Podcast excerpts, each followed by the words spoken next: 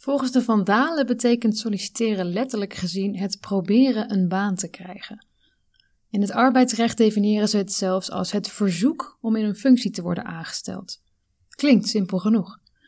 Een verzoek dus, een presentatie van jezelf waarin jij laat zien waarom jij die baan die je wilt verdient. Je kunt immers alles worden wat je wilt als je later groot bent, als je maar wordt aangenomen. Maar hoe doe je dat? Vandaag hebben we het over solliciteren en sollicitatiegesprekken en kijken we hoe jij ervoor zorgt dat je je onderscheidt van de rest van de sollicitanten. Ik ben hier met Arjen en Marjolein, experts op het gebied van solliciteren, die ons een kijkje gaan geven in wat een goede sollicitatie vereist vanuit de kant van de werkgever. En daarnaast gaat ervaringsdeskundige Jana met ons delen wat haar ervaring is in het solliciteren. Allereerst dus Arjen, zou jij je even aan ons willen voorstellen? Ja, uh, ik ben Arjen. Ik ben hoofd van de Career Services van de Universiteit Utrecht. Mm -hmm. En wij helpen studenten die ons studeren uh, om een baan te vinden die bij hen past. Oké, okay, mooi. Dankjewel dat je er bent. En Marjolein? Uh, ja, Marlijn Bovens. Ik werk als uh, freelance recruiter. Mm. Voor uh, een aantal opdrachtgevers heb ik gewerkt en ben ik nog werkzaam. En kan je denken aan, nou, ik heb bij de Volksbank gewerkt, bij Achmea, bij de politie, maar ook bij de Universiteit Utrecht. en ik doe zowel werving als selectie, dus zit veel bij selectiegesprekken ook mm. aan tafel. Dus ook echt voor heel veel verschillende opdrachtgevers en soorten werkvelden. Ja, variabel ook, ja. dus commercieel, non-profit organisaties. Dus ik kan daar veel over vertellen. Ja, mooi. Ja, dankjewel dat je bent. Jana, dan wil ik even aan jou wat vragen. Jij bent, ik begreep dat je nu aan het solliciteren bent. Ja, dat klopt. Dat hebben we allemaal meegemaakt. Zou je met ons willen delen um, hoe dat voor je gaat? Um, nou, ik vind het best wel spannend, maar mm -hmm. ik vind het ook heel leuk. Mm -hmm. um, wat het heel spannend maakt, is dat. Uh, vergelijk het wel eens met daten, maar anders dan met daten heb je een baan op een gegeven moment wel echt nodig. En als die liefdesrelatie nog even op zich laat wachten, dan kan je je leven genoeg vullen met leuke dingen. Precies. Uh, uh, en vrienden. Dus uh, wat dat betreft zit er wat meer druk achter. Um, alleen probeer wel echt een mindset te houden zoals uh, ik ook op zoek ging naar de perfecte partner. Mm. En wat is die mindset dan precies? Um, ja, ik, um, ik probeer echt elk gesprek in te gaan als een ervaring die op zich al heel leuk is. Mm -hmm. En waar ik sowieso iets uit meeneem. Dus uh, of een nieuw contact, of uh, feedback, of uh, een kijkje in de keuken ergens. Of ja, dat ik erachter kan komen van, oh, dit, dit is echt iets wat ik heel graag wil, of dit past helemaal niet bij me. En op die manier probeer ik het dus niet meer te laten gaan over afgewezen worden of goedgekeurd worden, maar meer ja, ja. over de ervaring, de ervaring en het proces leidend maken. En ik ben nu uh, in mei ben ik afgestudeerd. En toen merkte ik aan mezelf dat ik uh, eigenlijk gewoon best wel een heftige tijd achter de rug had. Dus dat ik uh, wat ruimte nodig had. Financieel was dat ook mogelijk. Dus uh, voor mezelf heb ik de richtlijn dat ik ergens tussen 1 november en 1 januari al echt aan de slag wil. Mm -hmm. Dus ik besef me ook wel dat het een vrij luxe positie is. Dat, mm -hmm. er, dat er ruimte is. En ik ben met wat dingen nu in gesprek. En ook weer net zoals met daten ben ik wel heel open voor nieuwe bedrijven en weet ik wat. Maar probeer ik toch eigenlijk niet met meer dan twee of drie echt actief in gesprek te zijn. Want dan gaat het allemaal door elkaar heen. En dan, dan wordt het een soort van... Uh, ja, dus als er één afvalt, dan ja. ga ik weer bij een nieuwe actief erin. Oké. Okay. En als het heel lang duurt bij eentje, dan telt dat een beetje als afgevallen, maar misschien ja. komt hij dan wel weer terug. Zo waardevol. Dus uh, ja, zo gaf, sta ik er nu in. Je gaf aan dat die mindset, hè, dat is iets uh, waar we het eerder ook over hebben gehad. Uh, wat is daarin belangrijk, denk je? Dus is het een soort van kwestie van dus inderdaad niet te veel tegelijk solliciteren, dat je echt je aandacht erbij hebt, of is het echt je eigen houding? Ik denk dat het, dat het per persoon heel erg gaat verschillen wat te veel tegelijk is. Mm -hmm in mijn studie merkte ik dat sommige mensen heel goed een scriptie konden schrijven, vakken konden volgen, een baantje konden hebben en nog konden solliciteren. Voor mij werkt dat niet zo goed. Ik moet gewoon één ding doen. Hmm. En als dat is afgerond, dan kan ik het volgende doen. Dus voor mij werkt het goed om dat twee te doen. Um, wat denk ik voor mij het belangrijkste is, is. Uh, ja, hoe kan je dat goed omschrijven? In een andere podcast heb ik het ooit gehoord. Um, ging over being above or being below the line. Dus boven of onder mhm. de lijn zijn. Als je onder de lijn bent, dan ben je uh, gespannen, contracted uh, en angstig. En als je boven de lijn bent, ben je nieuwsgierig en open en um, ja, in een creatieve mindset. Mhm. En ik denk dat ik pas probeer te handelen op het moment dat ik voel dat ik boven de lijn ben. En als ik onder de lijn ben, dan ga ik eerst voor mezelf zorgen en daarna pas dingen doen. Dus vanuit een goede plek Ja, gaan precies. Vanuit, zo te zeggen. Ja. Ja. En dus ook dan zeggen, eh, nee, vandaag is niet een goed moment om Mhm. te bellen, kan ik je morgen terugbellen. Ja. Eh, Ja, ja, ja, terwijl je wel tijd hebt, maar niet zegt. de goede mindset hebt. Ja. Marjolein, herken je dat? Dat je dat, dat daar een verschil kan zien bij verschillende sollicitanten?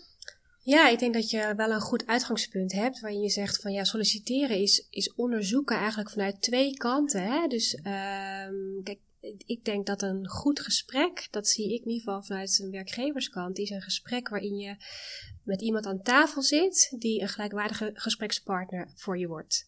Hè, dus ehm, ik, ik zeg altijd, eh, ik kan balen als een kandidaat mij afbelt, terwijl ik heel graag die kandidaat had willen hebben. Maar die zegt: Ik heb er goed over nagedacht en dit is niet het bedrijf waar ik wil werken.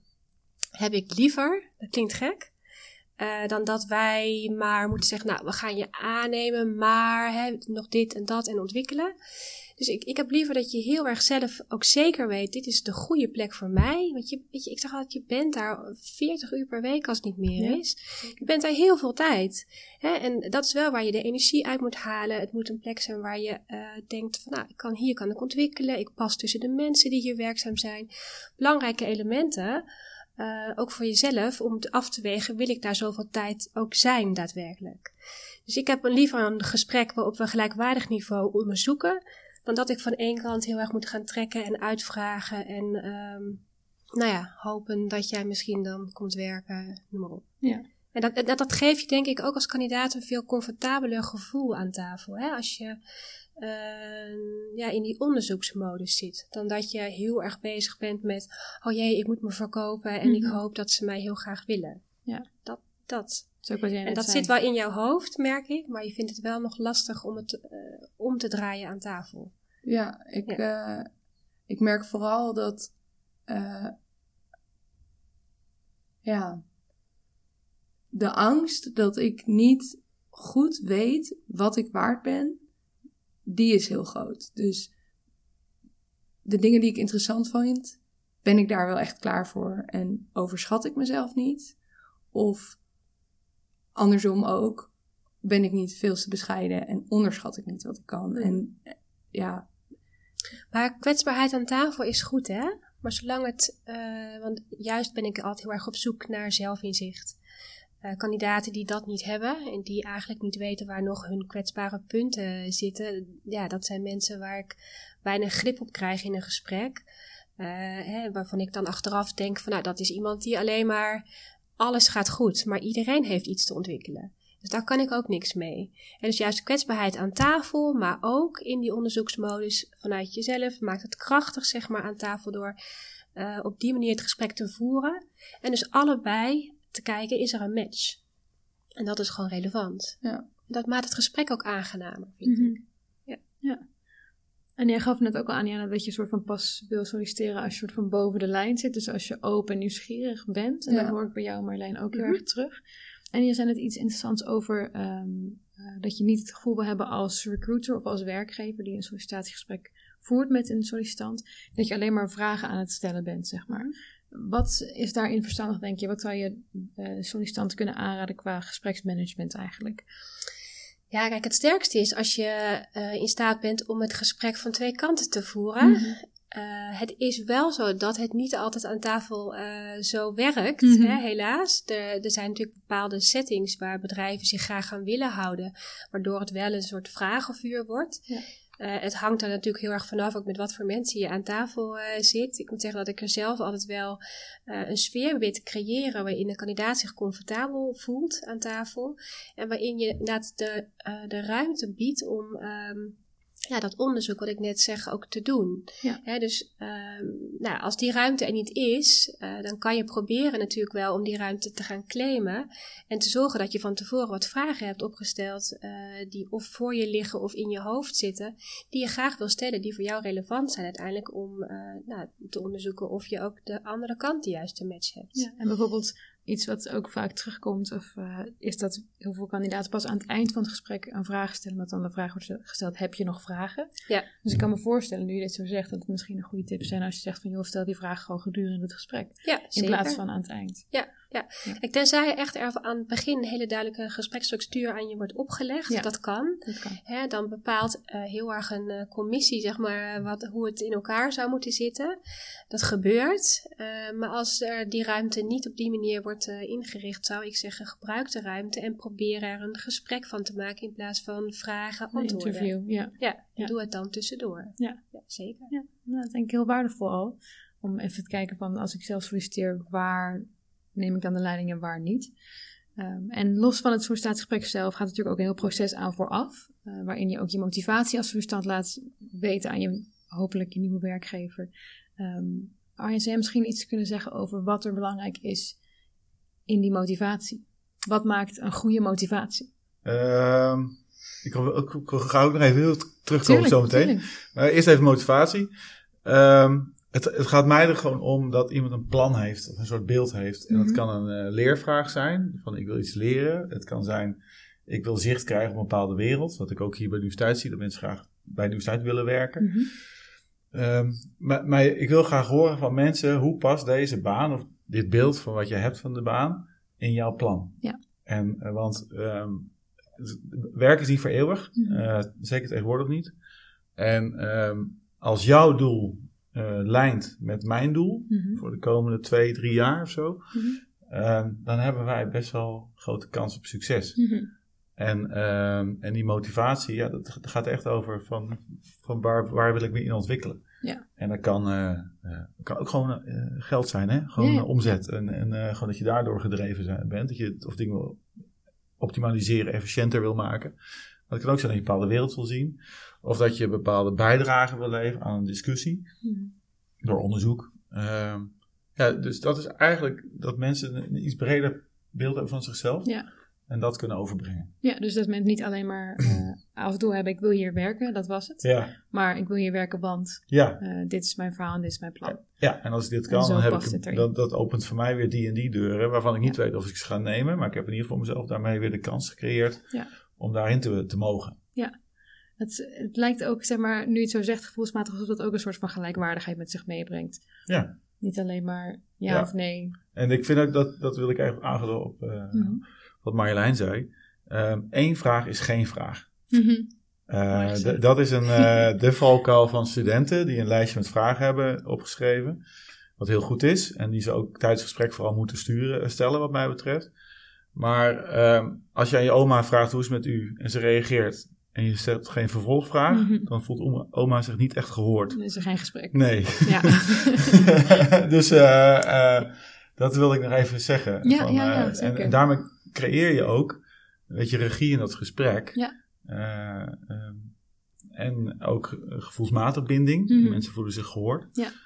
En aan het eind van de dag heb je toch wel drie of vier gesprekken gevoerd Mhm. als commissie of Ja. als en die mensen zijn allemaal geschikt, Mhm. want anders nodig je ze niet uit op gesprek, Ja. in principe. Grofweg.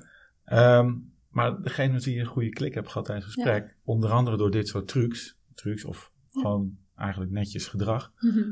uh, scoor je punten mee. Ja, en die punten, je wilt natuurlijk altijd als sollicitant zoveel mogelijk punten scoren vanuit welke hoek dan ook. Nou, je wil in ieder geval de keuze hebben van Ja. wat ik hiervoor gevraagd. Wil ik, ja, precies. Ja, word ik Ja. hiervoor gevraagd, wil Ja. ik hier zelf wel werken. Ja. Eh, die punten zijn ook een soort van onderscheidende factoren eigenlijk. Ehm, hoe, je kan je natuurlijk onderscheiden door je motivatie en je verhaal en je houding. Waar kan je nog meer echt door onderscheiden eh, als sollicitant? Buiten je? motivatie en houding. Nou, of wat specifiek daarin? Of daarbuiten? Nou, ik, voor mij is in een gesprek uh, is, is houding één. Mhm. Hè? Dus uh, dat begint eigenlijk al op het moment dat ik je in de hal ophaal. Uh, hè, wat is je eerste indruk? recruiters hebben een soort ja, extra sensor, zeg ik altijd, al ontwikkeld. Dus je hebt eigenlijk op het moment dat je iemand ophaalt al een bepaald gevoel bij een kandidaat. Hè? Je hebt natuurlijk van tevoren wel een cv, een brief gelezen, dus daar heb je al een beeld bij. Je indruk, um, hoe je eruit ziet, hoe je je hebt uh, ja, ingelezen of uh, in het bedrijf waar je naartoe gaat, Mhm. dat is wel relevant, vind ik. Heb dat, je huiswerk gedaan? Heb je huiswerk gedaan? Heb je je voorbereid op het gesprek? Ehm, ja, dat, dat zijn wel basisprincipes die, ja, waar je naar kijkt in een gesprek. Hè? Dat heb je wellicht niet door als je als kandidaat er zit, maar er zijn wel dingen die ik onderzoek, zeg maar. Ja, ja, ja. Dus dat is relevant. Um, ja, ik vind toch wel, we hebben het net al over motivatie gehad. Voor mij is een motivatie ook van belang. Uh, en dan gaat het vooral ook heel erg om uh, waarom zit je aan tafel en ook inhoudelijk, hè, waarom spreekt het bedrijf je aan? Mm. En daar krijg je niet altijd een goed antwoord op. Dat zie je ook vaak in de brieven, ontbreekt dat uh, enorm. dus daar zoek je wel als bedrijf naar. Daar word je ook wel een beetje door gevleid aan de andere kant. Hè? Mm. je wil wel graag iets moois over jouw organisatie horen. Um, dat speelt mee. Uh, dus dat, ja, dat zijn, dat zijn eigenlijk elementen waar je naar kijkt. Uh, je kijkt net of iemand iets bij zich heeft waarop je kan zien dat iemand wat iets voorbereid heeft. Uh, een belangrijk stuk. Um, bereid je voor in de zin van, nou, ik vraag je altijd om even voor te stellen. je doet automatisch een voorstelrondje aan tafel.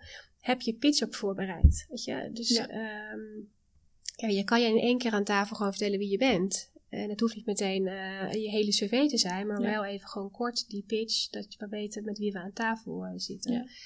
ja. dat zijn gewoon belangrijke elementen die zo'n gesprek gewoon uh, lekker laten lopen uiteindelijk. Ja, en het is ook wel grappig wat je zegt. Je zegt ook van, heb je je pitch voorbereid? En heb je je voorbereid in de vragen die, waarvan je weet dat ze gesteld gaan worden? Ja. Dat maakt denk ik ook het, vers zou het verschil kunnen maken tussen ik beantwoord een vraag die mij gesteld wordt en ik presenteer mezelf. Ja. ja. Dat is ook een beetje de nuance. Nou ja, ik stel wel eens de vraag bijvoorbeeld, uh, hoe heb je je voorbereid op dit gesprek? Oh, dat is ook leuk, ja. Uh, en dan vind ik het interessant om te weten, er zijn kandidaten die soms van tevoren iemand opbellen, hè, omdat ze nog een vraag hebben. Dus nou, bijvoorbeeld wij nodigen jou uit voor een gesprek. je krijgt van mij een uitnodiging, je weet wie de gesprekspartners zijn. Bekijk de LinkedIn-pagina even van deze gesprekspartners, dan weet je wat met wat voor mensen je aan tafel zit. Maar het staat je ook vrij om zo iemand heel even te bellen. Bel de vacaturehouder even, stel een paar vragen. Mhm. Dat kan, hè? Uh, dan heb je al wat voorbereiding gedaan, heb je even een contactmoment gehad. Bezoek de website, dan kan je heel veel uit opmaken uit een website, uit wat voor mhm. soort organisatie het nou is. Nou, dat is wel wat ik graag wil horen aan tafel. En er zijn vaak kandidaten die zeggen: Oh ja, dat heb ik eigenlijk niet gedaan. Mhm. En dan moet ik heel eerlijk bekennen, dan ben ik al richting de uitgang, zeg maar. Ja. Dus dat je moet ook gewoon een beetje durf hebben als kandidaat op een. Ja, zeker. Ja, een beetje lef tonen. Ja. ja. Mooi. Arjan, wil je nog wat zeggen? Nou, ik vroeg eh, aan uh, Jana, we toch een vraag stellen. Uh, is, is van hoe. Uh, um, uh, wat is voor jou, hoe, hoe, probeer jij onderscheidend te zijn? Want dan kunnen wij daar misschien een, klein beetje nog feedback op geven. Hmm. Ja, de... Voor een bepaalde functie die, waar je voor bent gegaan, heb je misschien een keuze gemaakt. Ik moet heel eerlijk zeggen dat ik juist heel erg mijn best doe om dat niet te proberen. Ah. Ik uh, probeer echt heel erg daar te zitten zonder mezelf te proberen te verkopen of ik bereid me wel voor door de website helemaal te lezen, te kijken of de kernwaarden overeenkomen met mijn eigen kernwaarden en of ik er enthousiast van word. Ja. En kijk ook zeker op een LinkedIn-pagina's en uh, bij een van de bedrijven waar ik enthousiast van werd, was in de buurt. Dus ben ik binnengelopen en gezegd, hey, heel brutaal, maar ik wil bij jullie solliciteren mhm. misschien. En ik wil gewoon even kijken, hoe is het hier? Um, dus dat soort dingen doe ik allemaal wel. Alleen echt woord voor woord een pitch voorbereiden, misschien bedoelde je dat ook niet, maar Oh, je knikt nee, want dat hoor je natuurlijk niet. uh, maar echt heel erg, heel erg, uh, ja, ik weet niet. Ik, ik heb het idee dat als het klopt, dan klopt het wel. En je kan er beter zitten als mensen samen. En ik word er niet gelukkig van als jullie mij kiezen en ik hier niet pas. Nee. Dus ja, ergens... En werkt dat naar jouw idee tot nu toe? Zoals je nu vertelt? Ja, ik heb wel, zeg maar, de, de gesprekken die ik heb. Ik heb niet het gevoel gehad dat ik oneerlijk afgewezen werd. Ik heb elke keer het idee gehad als het niet werd, dat ik dacht, nee, ik heb hier echt iets van geleerd. Ik wil misschien helemaal niet werken in een bedrijf waar ik eerst negen maanden lang als trainee klantenservice werk doe, want ik wil juist veel meer contact hebben persoonlijk en, en er echt zijn. En ik wil misschien niet in de financiële sector werken, maar juist in heel erg verschillende bedrijven. En ja, dan, dan was het geen match. En dan kan je er even verdrietig over zijn of dat jammer vinden dat die match er niet was. Maar ja, als ik er wel zou gaan werken, dan wilde ik misschien ook best wel snel weer weg. Ja. Dus niet beter doorzoeken. Of zo. Ja. ja precies. En ehm, ja, ik weet niet of, of dat dan een niet proactief genoeg houding zou kunnen nou, zijn. Ik wil eigenlijk omdraaien als, uh, als laatste vraag voor mij dan. Is, uh, heb je dan het gevoel als je er weer naar buiten gaat, als je met deze uh, houding die helemaal goed is volgens mij, ook voor de werkgever, maar heb je dan ook het idee van jezelf, ik heb alles wel van mezelf kunnen laten zien? Want sommige mensen merk ik, die doen die pitches ook om zichzelf een kapstok te geven. Op die manier kan ik in ieder geval alles van mezelf laten zien wat ik graag wil laten zien. Ja, met, met een pitch bedoel ik meer dat je een beetje je verhaal in je hoofd hebt. En het hoeft niet mm. letterlijk, maar ik zie vaak genoeg kandidaten die op het moment dat wij vragen van nou, weet je, we doen een voorstelrondje uh, en, en, neem jezelf daar ook in mee.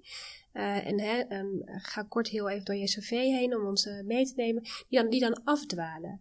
Dus dat, is meer wat ik bedoel. Die hebben oh, dan niet het verhaal in hun hoofd een beetje voorbereid van nou, je, dit ga ik ongeveer vertellen. Maar die beginnen dan ergens en dan weet ik niet waar we uitkomen en dan moet ik het gaan sturen om te zorgen dat we weer terugkomen tot wat de echte vraag is. Zeg maar. oh, ja. Dus ik bedoel niet dat je hier een elevator pitch moet gaan houden en moet gaan staan en zeg het maar even. Ja, dat is het niet, zeg maar. het is meer wat ik met die pitch bedoel, gewoon even wees in staat om kort te beginnen met jouw verhaal. Zo oh, ja, die bal leg ik bij jou neer. Op een gegeven moment zeg ik, nou, en vertel eens, wie ben jij? Dat doe ik zeker. Ja. ja, dit is echt wel heel erg... Ik zit hier met de rode lijn om erachter te komen... Wat zijn nou dingen die je zoekt in een werknemer? En hoe ben je nou als werkgever? En uh, kan je mij geven wat ik nodig heb om in mijn kracht te zijn? En uh, kan ik hier ontwikkelen? Kan ik hier groeien? Kan ik hier leren? En eigenlijk zit ik er heel erg zo. En ik ga ervan uit dat zij mij wel willen leren kennen. Dus ik ga dan gewoon mhm. vooral hen willen leren kennen. En, maar dat is een mooie houding. Ja, en, en nou ja, ik, heb, ik ben nog niet zo ver in het gesprek gekomen. Ik heb nog geen arbeidsonderhandelingen gehad. Of weet ik wat. Dus ik kan nog niet zeggen of het echt een succesmodule is. Alleen, ik, ik heb wel echt hele leuke gesprekken gehad. En hele leuke contacten nu erbij. Die ik dan ook op LinkedIn toevoeg. En dan, ja, bij de twee gesprekken waar het niet doorging, was de conclusie, nou, misschien komen we elkaar nog een keer eens tegen, kunnen we iets voor elkaar betekenen. Ja, dat is ja. goed. Je dus weet waar het goed voor is en waar je het... Ja, dus het is niet, uh, ja, nu, nu matcht het niet, maar misschien werk ik nog eens met dat softwarepakket. Ja. Zo kom ik ze dan zo nog eens tegen. Kijk, of ze hebben uit hun netwerk dat ze weer iemand kennen die wel bij iemand zoekt. Hè? Ja. Kan ook nog. Ja. Nou, Lijkt me waardevolle takeaways die je ook ons hebt gegeven, Jana. En jullie ook als experts. Arjen en Marjolein, dankjewel. Ja. Ik wil jullie alle drie bedanken en dan uh, we hem af. Dankjewel. Dankjewel. Dankjewel.